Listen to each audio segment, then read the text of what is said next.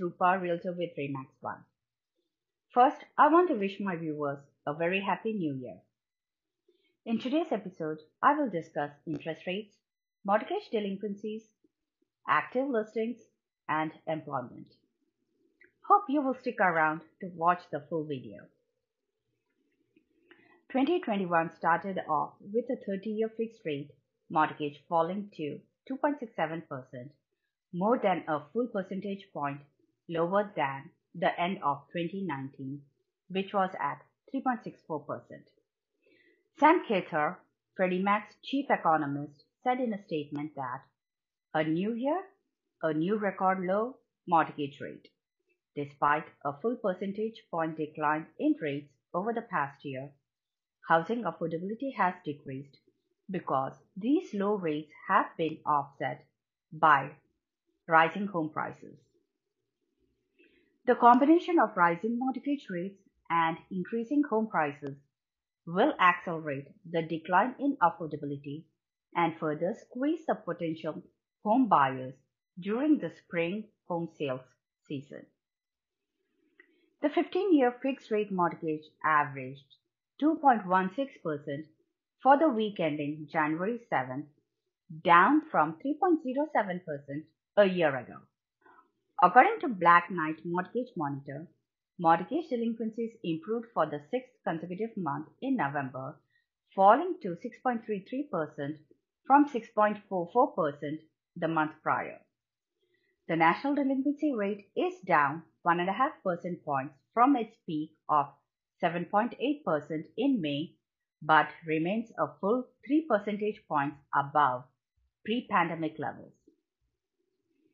Foreclosure activities muted as widespread moratoriums remains in place.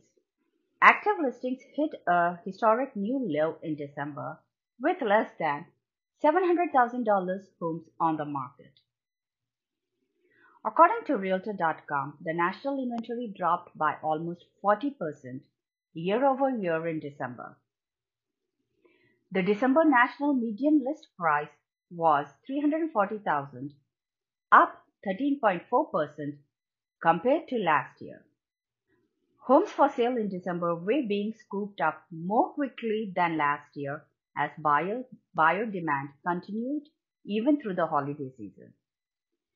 The typical home spent 66 days on the market this December, which is 13 days less than last year.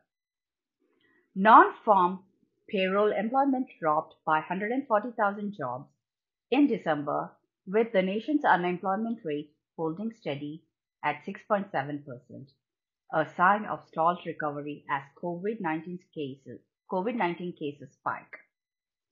It's the first time since April's plummet that the US economy overall did not add jobs, according to the data released on Thursday by the US Department of Labor's, Labor's Bureau of Labor Statistics.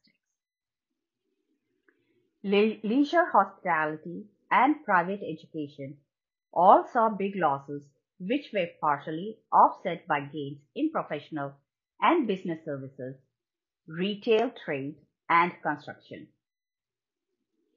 The increase in construction jobs, however, is good news for an inventory starved real estate market. The country added 51,000 construction jobs for the month of December. According to Mike Fratantoni, the chief economist of the Mortgage Bankers Association, who said in a statement, the lack of inventory is the biggest constraint to the further growth in home sales this year. More workers in the sector should support the faster pace of the housing construction the market needs. With COVID vaccines on the horizon, many sellers who were on the fence will be making a decision to place their homes on the market for sale in spring. On the other hand, sellers who might have signed up for a new home construction will be moving soon. This means more inventory and more choices for the buyers. If you are in the market to sell or buy, please do give me a call and together as a team, we can make the process of purchasing or selling a home relatively a stress-free process. Give me a call at 732-397-9185 or schedule an appointment online by scanning the QR code at the end of this video. Have a nice week ahead.